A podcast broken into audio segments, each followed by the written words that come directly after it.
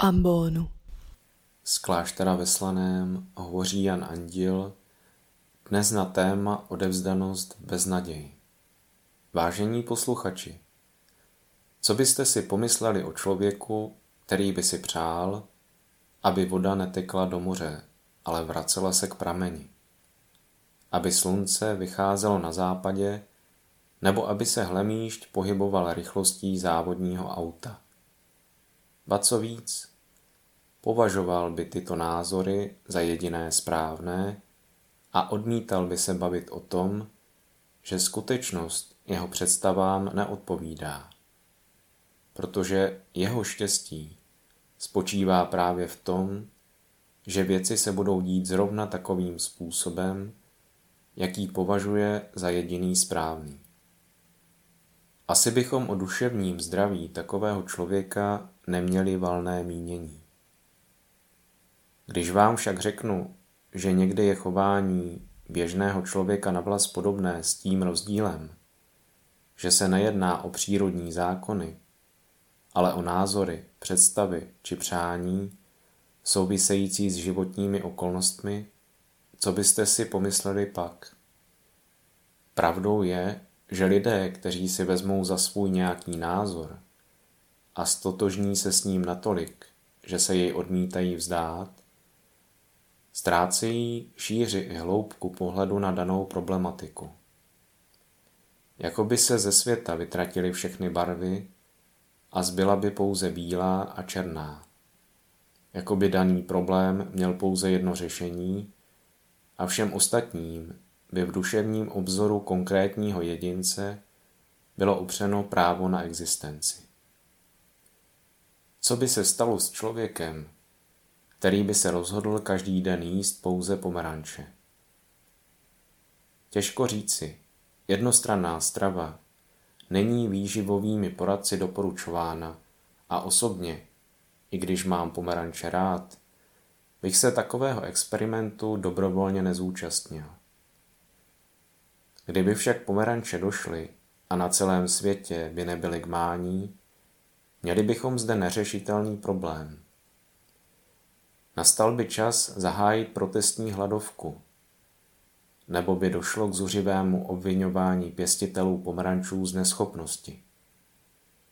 Či by se upřeli naděje k příletu mimozemské kosmické lodi, plné oranžových šťavnatých plodů. Nebylo by lépe se přeorientovat na jiné ovoce, třeba banány, nebo možná zeleninu.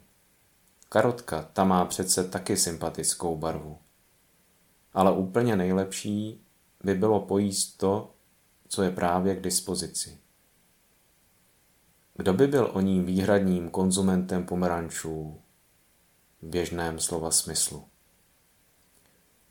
Každý, kdo v beznadějné situaci odmítal přijmout to, co život přináší. Jakoby si příliš zvyknul, že je schopen ovlivňovat vše, co se kolem něj děje. Ne vše ale patří do malého osobního vesmíru, který si vystačí se svými zákony.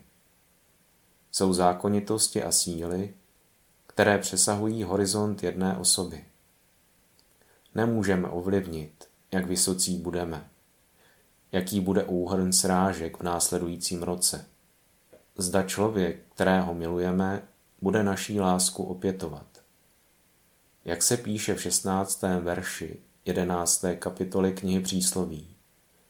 Člověk má v srdci mnohé plány, stane se ale, co chce Hospodin.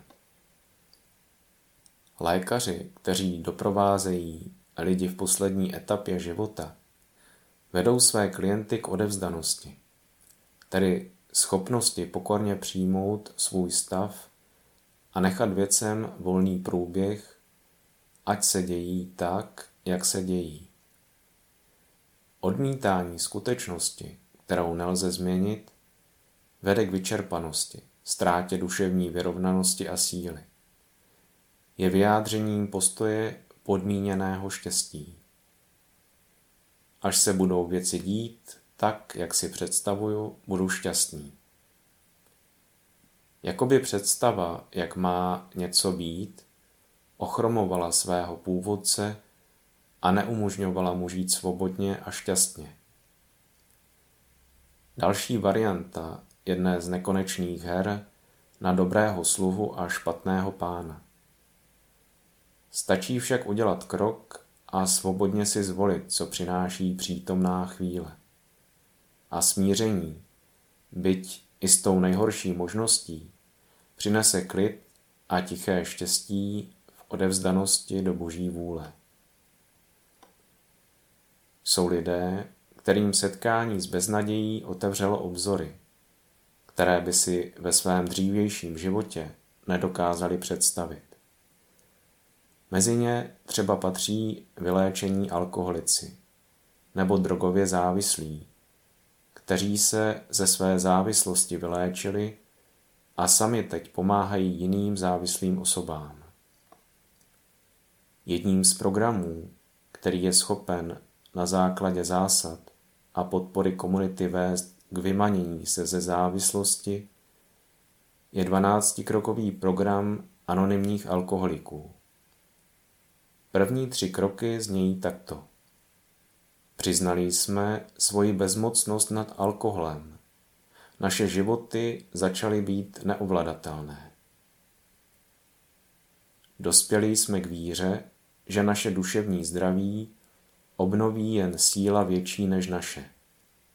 Rozhodli jsme se předat svoji vůli a svůj život do péče Boha, tak, jak ho my sami chápeme. Jinak řečeno, nejsme schopni ani při té nejlepší vůli změnit svůj život k lepšímu. A proto se odevzdáváme Bohu, který tu schopnost má. Místo alkoholu či drog si můžeme dosadit jakoukoliv závislost anebo nezvladatelnou životní situaci. A tyto tři zásady budou stále použitelné. Elisabeth Kübler-Rossová, známá psychiatrička původem ze Švýcarska, která se věnovala lidem se smrtelnou diagnózou a proslula popsáním procesu vyrovnávání se s umíráním, zdůrazňovala ve svém díle úlohu ničím nepodmíněné lásky v péči o umírající. Ke konci svého života byla zasažena několika cévními mozkovými příhodami. V jejíž důsledku jí ochrnula levá ruka a noha, ale myšlení a řeč zůstaly zachovány. Takto komentovala svůj zdravotní stav. Musím na sobě pracovat, naučit se přijímat, naučit se projevovat vděk. Musím se naučit trpělivosti a odevzdanosti. Během života jsem pořád jenom dávala, ale přijímat jsem se nikdy nenaučila. To je tedy teď má životní lekce.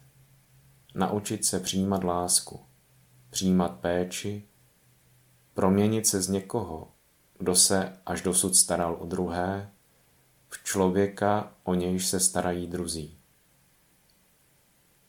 Uvědomila jsem si, že jsem během, během let obehnala své srdce vysokou kamennou zdí.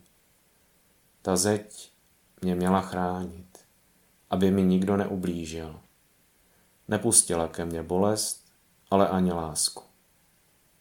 I pro tak zkušenou psychiatričku a zralou osobnost nebylo lehké přeorientovat se na novou situaci. A jak sama přiznala, musela se s ní naučit žít.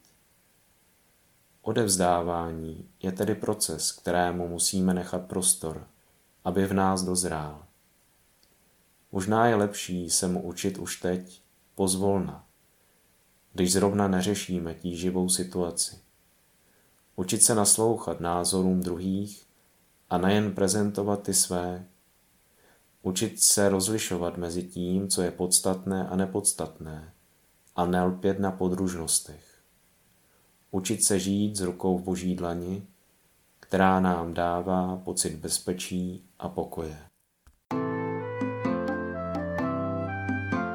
Podcast U ambonu pro vás připravuje Fortna každé pondělí a pátek na Fortna tečka e u a na Spotify.